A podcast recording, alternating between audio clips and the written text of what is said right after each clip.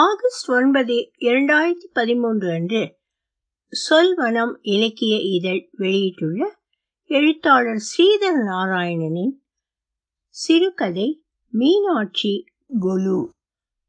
ஒலிவடிவம் சரஸ்வதி தியாகராஜன், பாஸ்டன். இன்னைக்குதான் அமாவாசையா?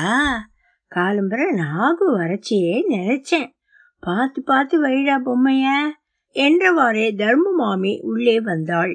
அப்பொழுதுதான் அரை மணிக்கு முன்பு பரணிலிருந்து இறக்கி வைக்கப்பட்டிருந்த கொலு பொம்மைகள் நிறைந்து 3x3 சைஸ் மரப்பெட்டியை சுற்றி மணிமாமா மற்றும் அலமுச்சித்தி சூப்பர்விஷனில் சங்கு, மாச்சு, சுப்புனி, கௌரி என்று நண்டும் சிண்டுமாக சகலரும் உட்கார்ந்து கொண்டு காகிதங்களில் சுற்றி வைத்திருந்த பொம்மைகளை பிரிப்பது, துடைப்பது என்று கலகலவென இருந்த சூழல் தர்ம மாமியின் வருகையை ஒட்டி சட்டனை இறுக்கமாகியது. தர்ம மாமி வெளுப்பு நிறம்தான், ஆனால் எப்பவும் ஒரு நைந்து போன தோற்றத்தோடு சோகமாகவே இருப்பாள். கசங்கிய மங்கிய உடையும் கலைந்த தலையுமாக 4 நாட்கள் உழைத்த ஆயாசத்தோடே தெரிவாள்.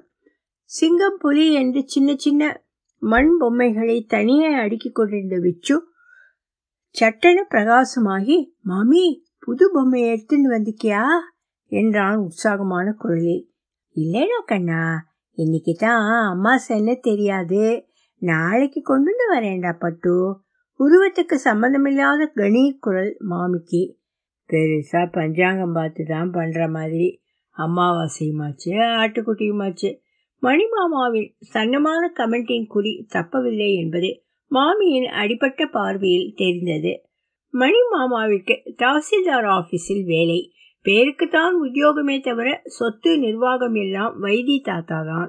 2000 சதுர அடியில் நாயக்கர் புதுத்தெரு வீடு தவிர திருமங்கலம் பக்கம் நஞ்சையும் வங்கி கணக்கில் பணமுமாக தலைமுறை தாண்டிய சம்பத்து. மணிமாமாவிற்கு திருமணம் ஆன கையோடு மாடியில் தனியாக 2 ரூம்கள் எழுப்பி கொடுத்து விட்டார். சித்திரை திருவிழா, பங்குனி உத்திரம், தீபாவளி திருநாள் என்று வருஷம் பூராவும் பண்டிகைகளுக்கு வந்து போகும் பெண்களும் மாப்பிள்ளைகளும் பேர குழந்தைகளுமாக ஜே ஜே வென நிறைந்திருக்கும் வீடு நவராத்திரி கொலுவின் போது கொஞ்சம் ஓவர் கிரௌடாகவே இருக்கும். தர்ம மாமியின் கணவர் சுப்புராஜுக்கு தெற்கு வாசலில் அரிசி மண்டியில் வேலை.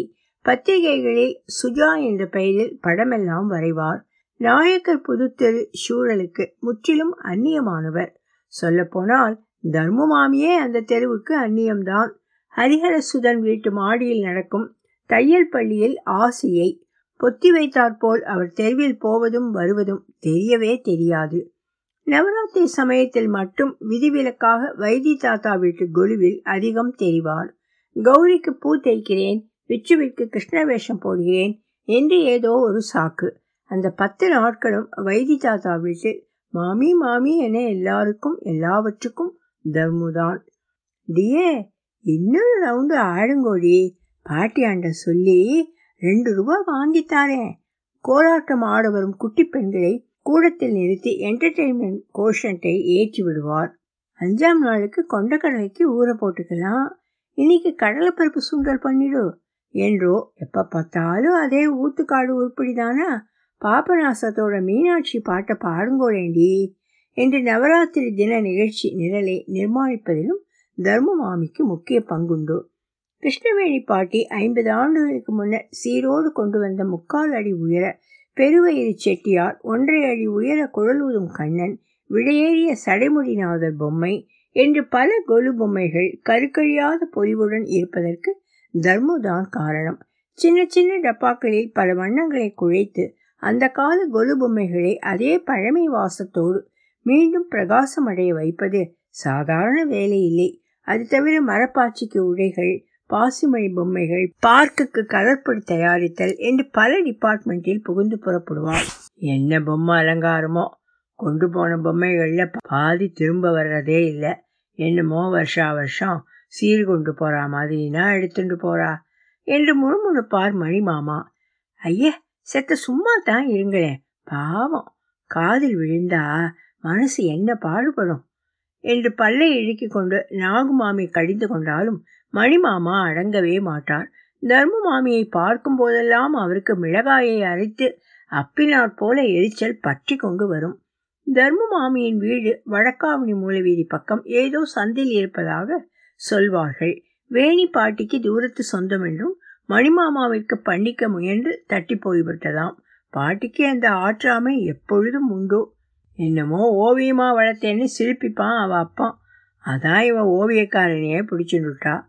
சுப்புராஜ் பார்ட் டைமாக ஓவிய பாடம் டியூஷன் எல்லாம் எடுத்துக்கொண்டிருந்தார். தர்மமாமி, அலமுச்சித்தி, நாகுமாமி என்று ஒரு செட்டாக அவரிடம் கற்றுக்கொண்டது ஒரு காலம். கல்யாணம் ஆனதும் சுப்புராஜ் டியூஷனை பெரிதும் குறைத்து கொண்டு விட்டார். அப்புறம் பத்திரிகைகளில் மட்டும்தான் படம் போட்டு கொண்டிருந்தார். ஆமா, அப்படியே பண்ணிட்டு இருந்தாலும் இந்த மட்டிலும் வாயில விழுந்து எழுந்துக்கிறதுக்கே 7 ஜென்மத்துக்கும் புழுங்கி போயிடும். அப்படியே ஒரு நாக்கு இந்த மனுஷனுக்கு என்பாள் நாகுமாமி. கல்யாணத்துக்கு முதல் நாள் நாந்தியான கையோடு மணிமாமா குற்றாலத்திற்கு ஓடி போய்விட்டாராம். ராத்திரி 1 மணிக்கு கூட்டி வந்து அறக்க பறக்க 6 மணி முகூர்த்தத்தில் தாலி கட்ட வைத்தார்கள். காசி யாத்திரையும் கிடையாது, கழுத யாத்திரையும் கிடையாது அந்த கர்மாந்தர கல்யாணத்துக்கு. நாகுமாமிக்கு மனசு போறவே இல்லை.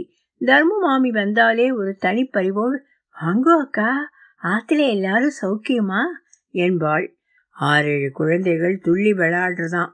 நர்சரி ஸ்கூல் தான் ஆரம்பிக்கணும். மணிமாமாவின் குத்தலுக்கு வெளுத்து போன தர்மமாமியின் முகம் இன்னமும் வெளுப்பாகும். அந்த முட்டிங்கால கட்டிண்டு இருக்குமே குழந்தை பொம்மை, எங்கடா வச்சேலாத என்றவாறே தர்மமாமியும் கொலு பொம்மைகள் கூட்டத்தினுள் புகுந்தாள். அண்ணாந்து பார்க்கும் துருவன், வன்னி மரத்தடியில் தவம் செய்யும் பார்வதி, காட்டு யானை, ராஜபுத்திர வீரன் பொம்மை, பச்சை கலர் மீனாட்சி திருக்கல்யாணம் என்று சிலதை ஒதுக்கி, போன விஷவே பார்த்து வச்சிருந்தேன், பெயிண்ட் நிறைய உதிர்ந்துட்டு பாரு, இதெல்லாம் நாளைக்கு அலங்காரம் பண்ணி கொண்டு வரேண்டிவிளே. அப்புறம் கோவில் கடையில ஒரு ஆழ்ச்சியர் குறவை செட் பார்த்தேண்டி, மூங்கில் பிளாச்சில நெளிச்சு நெளிச்சு அப்படி அழகா பண்ணியிருக்கான், நாளைக்கு எடுத்துட்டு வரேன், மேல்படியில வச்சுடணும் என்று சித்தியிடம் சொல்லி கொண்டு கிளம்பினாள். வலப்புறம் செவ்வண்ண செய்யோனும் இடப்புறம் கார்வண்ண கருணனும் நிற்க, நடுவில் மரகத பச்சை நிறத்தில் மீனாட்சி இடையுசிந்து நிற்கும் திருமண திருக்கோலம். மீனாட்சியின் கைத்தலம் பற்றிய சொக்கனுக்கு அழகர் நீர்வார்த்து கன்னியாதானம் செய்வது போன்ற தத்ரூபமான சிற்பம். முன்னே நீட்டியிருந்த கைகளில் மட்டும் விரிசல் விட்டு போய் மண்ணெல்லாம் உதிர்ந்து கம்பி கம்பியாய் நீட்டி கொண்டிருந்தது. அந்த கடம்பவன சோலை பொம்மையில் எப்படிக்கா அவ்வளோ அம்சமா மருதாணி வச்சவரெல்லாம் பார்த்து பார்த்து பிரமிச்சு போயிட்டோம், சொல்லிக்கொடன் எங்களுக்கும். நாகுமாமி கண்கள் மினுமினுக்க கேட்டாள். தாத்தாட்ட சொல்லிட்டு எடுத்துட்டு போக சொல்லு. மணிமாமா சுப்புனியிடம் முணுமுணுத்ததை கேட்டும் கேட்காதது போல தர்மமாமி படியிறங்கி போய்விட்டாள்.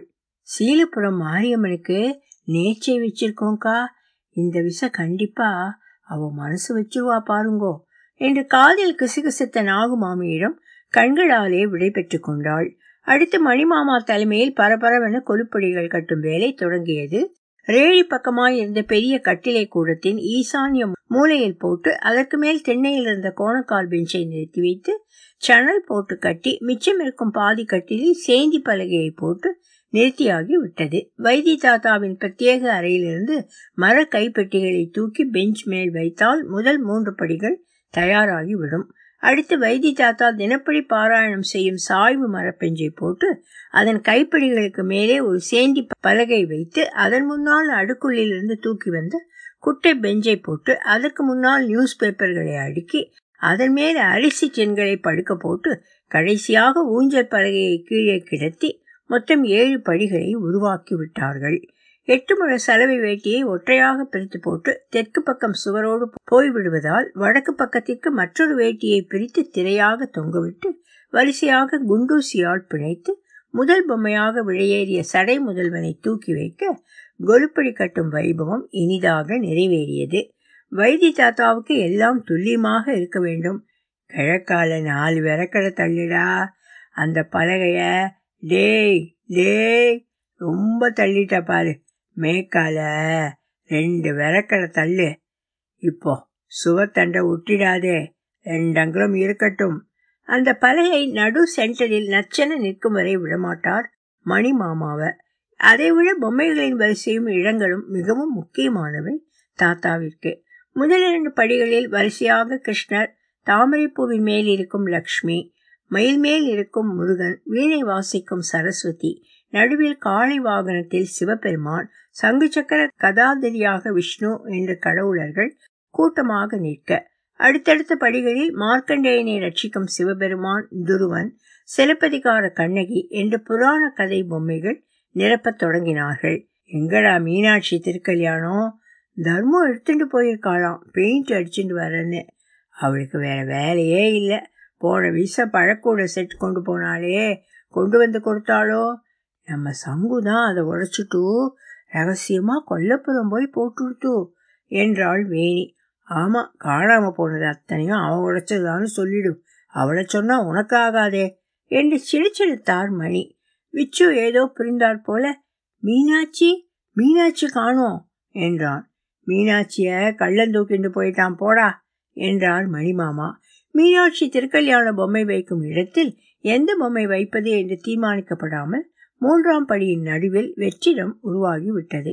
பிறகு அடுத்தடுத்து படிகளில் காந்தி, நேரு, சத்தியமூர்த்தி எல்லாம் கொண்ட விடுதலை வீரர்கள் செட், விதவிதமான சைஸ்களில் 3 தசாவதார செட், லம்போதரவிற்கு அபிநயம் செய்யும் நாட்டிய பிள்ளையார்கள், முறைத்து பார்க்கும் பூனை, படுத்து உறங்கும் நாய், பீங்கான் செட்டுகள், பித்தளை பொம்மைகள், மரப்பாச்சிகள், பாசிமணி கலெக்ஷன், காய்கறி பழ வகைகளுடன் செட்டியார் கடை, சொப்பு சாமான்கள், சோழிகள் வைத்து பார்டர் கட்டிய, கலர் பொடிகள் தூவிய வண்ண பார்க்குகள், காலி இன்ஜெக்ஷன் பாட்டில்களை சேகரித்து உருவாக்கி கண்ணாடி மண்டபம் என்று ஜெகஜோதியான குலு உருவாகியது. வைத்தி தாத்தாவிற்கு மட்டும் மனசு ஆறவில்லை. மீனாட்சி திருக்கல்யாணம் இல்லாமல் ஒரு கொலுவா? மறுநாளிலிருந்து வீடு வீடாக கொலுவிற்கு அழைக்க கௌரி, கமலா, பர்வதம், ராஜி என்று கூட்டம் கூட்டமாக கிளம்பி போனார்கள். கூடவே 6வது படிக்கும் சங்குவும், எல்கேஜி போகும் விச்சுவும், ஆண் பிள்ளை துணை. ஜட் முத்தையா பிள்ளை வீட்டு குழுவில் அருமையாக தேர் திருவிழா செட்டே போட்டிருந்தார்கள். அவ மாட்டு பொண்ணு கொண்டு வந்ததான், பழனி பக்கம் கலையமுத்தூரில் பண்ணி கொண்டு வந்தாளா என்று ஏகத்துக்கு கதை பேசிவிட்டு திரும்பி வந்தார்கள். தளவாய் தெரு அப்பளமாமி வீட்டு வச்சலா சுஜன ஜீவனாவை சுருதி இல்லாமல் பாடிக்கொண்டிருக்க விச்சு வந்ததும் தர்மு மாமியை தேடினார். புது பொம்மை இல்லையா? மீனாட்சி மீனாட்சி சொன்னேனே, மீனாட்சியை கள்ளங்கொண்டு போயிட்டாண்டா குழந்தே என்றார் மணிமாமா. மதுரை மீனாட்சி அம்மன் கோவிலில் கிழக்கு கோபுரம் வழியே உள்ளே போனால் 2 ஆள் உயரத்துக்கு பெரிய கிளி கொண்டு இருக்கும். கீச் மூச்சென கத்தியபடிக்கு ஏகத்துக்கு கிளிகள் கத்திக்கொண்டு ஓட, சுற்றி நின்று பார்க்கும் கூட்டத்தினர் மீனாட்சியை கள்ளங்கொண்டு போயிட்டான் என்று உறக்க கத்துவார்கள். கிளிகள் எல்லாம் அறக்க பறக்க அக்கா அக்கா என கூப்பாடு போட்டுக்கொண்டு பறக்கும். விச்சுவின் பிடிவாதம் ஏறிக்கொண்டே போனது. மீனாட்சி வேணும், மீனாட்சி வேணும். செல்போன் என்ன டெலிஃபோனே அவ்வளவு பரவியில்லாத பிட்ரோடாவிற்கு முந்தைய காலகட்டமாததால் ஏதோ பிபி நம்பரெல்லாம் பிடித்து தர்ம மாமியின் வீட்டுக்கு தகவல் சொன்னார்கள். இரவு 11 மணிக்கு சைக்கிளில் சுப்புராஜே வந்தார். வாசல் தென்னையோடு மணிமாமா அவரை மறித்து பேசிக்கொண்டிருக்க வேணி பாட்டி தான் உள்ளே கூட்டிக் கொண்டு வந்தார். நவராத்திரி சமயத்தில் வீட்டுக்கு யார் வந்தாலும் பெரிய குழல் விளக்கை போட்டு சீரியல் செட்டெல்லாம் எரியவிட்டு கொலுவை காட்சிப்படுத்துவது தாத்தாவின் வழக்கம். லேசா ஃபீவர்னு சொன்னாப்புல. ஈவினிங் தான் டாக்டர்கிட்ட கூட்டிகிட்டு போனேன். பக்கத்தில் தான் விஸ்வநாதன் கிளினிக் வச்சிருக்கார். மலேரியா மாதிரி இருக்குன்னு டவுட்டாக சொல்லிட்டாப்புல. என்னன்னு சொல்ல ஒரே புலம்பல். பொம்மையெல்லாம் கொண்டு கொடுத்துடணும்னு தலைகீழாக நின்னாப்புல. அப்போ தான் கீழ் வீட்டில் ஃபோன் வந்திருக்குன்னு சொன்னாங்களா, உடனே போய் பிள்ளைய பார்த்துட்டுவான்னு ஒரே அழுக. அதான் வீட்டில் விட்டுட்டு நான் மட்டும் வந்தேன். அட்டகாசமான கோலு சார், என்ன கலெக்ஷன் என்ன கலெக்ஷன் என்று அவர் வியந்து பாராட்ட வைத்தி தாத்தாவிற்கு சந்தோஷம் பற்றி கொண்டது. 35 இயர்ஸாக கண்டினியூஸாக வச்சுட்டுருக்கேன். அதுக்கு முன்னாடி தென்காசிக்கு டிரான்ஸ்ஃபரில் போன போது 1 வருஷம் தட்டி போச்சு. அதுக்கு முன்ன இப்பெல்லாம் எங்கே சார் வர்றது? இந்த மாதிரி எல்லாம் முழுக்கட்டின்னு பிடிச்சி வச்ச மாதிரி பொம்மை போடுறாங்க. என்ன நெளிவு, என்ன சுழிவு, எம்மாடி சொல்லிக்கொண்டே சுப்புராஜ் கையில் இருந்த வயற்கூடையிலிருந்து பெயிண்ட் அடிக்கப்பட்ட பொம்மைகளை எடுத்து வைத்தார். அண்ணாந்து பார்க்கும் துருவன், வன்னி மரத்தடியில் தவம் செய்யும் பார்வதி, காட்டு யானை, ராஜபுத்திர வீரன் பொம்மை எல்லாம் இருந்தது. மீனாட்சி திருக்கல்யாணம் சீர் செய்யப்பட்டு பளிச்சென இருந்தது. கூடவே மூங்கில் பிராச்சில் செய்த ஆய்ச்சியர் குறவையும் நல்லா கிளேஸில் ஃபெவிக்கால் கலந்து பக்காவாக கோட்டிங் கொடுத்து வச்சுருக்கேன் சார். இதோ இது புது மாடல் சார். பேம்பு ஆர்ட்னு சித்திர மகாலில் எக்ஸிபிஷன்லாம் போட்டிருந்தாங்க. ஆய்ச்சியர் குறவை பாருங்கள், என்ன பியூட்டி. பாதி தூக்கமும் பாதி வீம்பு விசும்பரமாய் இருந்த விச்சு மீனாட்சி மீனாட்சி என்று உற்சாகமாக வந்தான். மீனாட்சியை கள்ளங்கொண்டு போகலையா என்றான் உற்சாகமாக. சுப்புராஜ், மீனாட்சியை கள்ளன் எங்கே தூக்கிட்டு போனான்?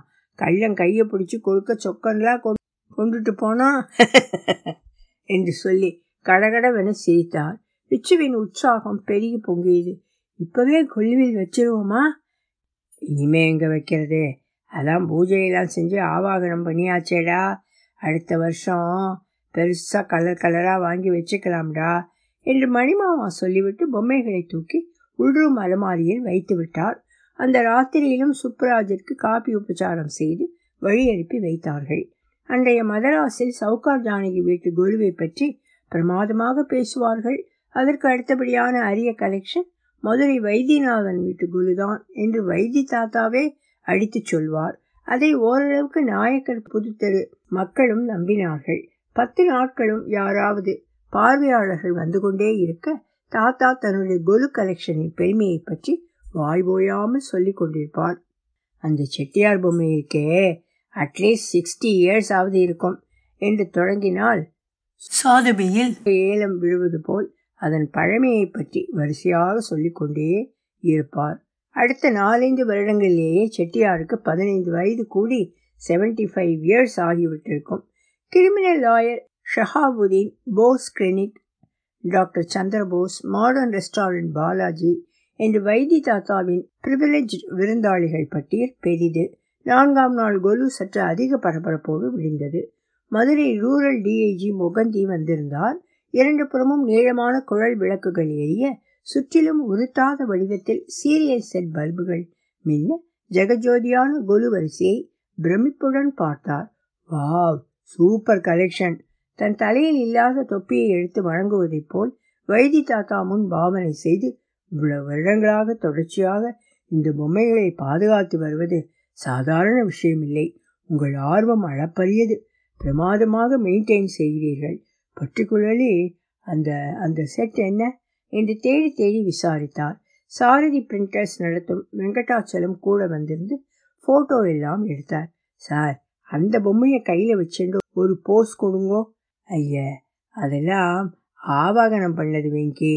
தர்ம ஆத்துக்காரர் புதுசாக பெயிண்ட் அடிச்சு கொடுத்தாரே, அதை எத்தனை வாயன் மணி. டிஐஜி கையில் மீனாட்சி திருக்கல்யாண பொம்மையோடு நிற்கும் படம் அந்த வார ஹிந்து சப்ளிமெண்டில் சின்ன பெட்டி செய்தியாகவே வெளிவந்தது. ஆயுத பூஜை என்று துர்கை பூஜையை முடித்துவிட்டு சாஸ்திரத்துக்கு கை கேட்டினாற்போல் 4 படி மயில் வாகன பொம்மையை படுக்க வைத்துவிட்டு கொலு நிறைவாக முடிந்ததை வைத்தி தாத்தா குறிப்பால் உணர்த்த மணிமாமா சீரியல் செட்டுகளெல்லாம் பிரித்து எடுத்து உள்ளே வைத்தார். துணி காயப்போட எடுத்து போகும் பெரிய வட்ட பிளாஸ்டிக் டப்பை எடுத்து வந்து சின்ன பொம்மைகளையெல்லாம் பேப்பரில் சுருட்டி அடுக்கி மாடிக்கு மாச்சுவும் சுப்புனியும் எடுத்து போக, உயரமான பொம்மைகளையெல்லாம் உள்றும் அலமாரியில் ராஜியும் கௌரியும் அடுக்கி வைக்க ஆரம்பித்தார்கள். சங்கு எங்கடா? ஏதும் பொம்மையை தூக்கிட்டு போயிட்டானாடா? கொல்லைப்புறம் பாரேன். விச்சு பதட்டமாக கொல்லைப்புறத்துக்கு ஓடினான். மீனாட்சி மீனாட்சி, சொக்கன் தூக்கிட்டு போயிட்டான் மீனாட்சி. டேய் சங்கு, டேய் ஏண்டா கத்துற? லோ இங்கேதான் இருக்கு, எத்தனை போய் கொடு என்று நாகுமாமி துவைக்கும் கல் மேலே உட்கார்ந்து கொண்டு நகத்தை மென்று கடித்தவாறு இருந்தாள். துவைக்கும் கல்லிற்கு பக்கத்தில் வாலில்லாத புலியும் கையுழைந்த ஆட்சியும் இருக்க, திருக்கல்யாண பொம்மையில் கள்ளனின் நீட்டிய கை விரிசல் விட்டிருக்க, சொக்கனின் மூக்கு உடைந்திருந்தது. சங்கு உழைச்சிட்டானாமா அவ்வளோத்தையும் என்று சோகத்துடன் பார்த்தவன் சட்டன உற்சாகமாகி, அப்போ மாமி நெக்ஸ்ட் கொலுவுக்கு புது பொம்மையை கொண்டு வருவாளா? மூடியாகி போன சொக்கனுக்கும் கள்ளனுக்கும் இடையே மீனாட்சி மென்மெனுப்பாக நின்று கொண்டிருக்க, விச்சுவை பார்த்து நாகு புன்னகைத்தாள். ஒலி வடிவம் சரஸ்வதி தியாகராஜன், பாஸ்டன்.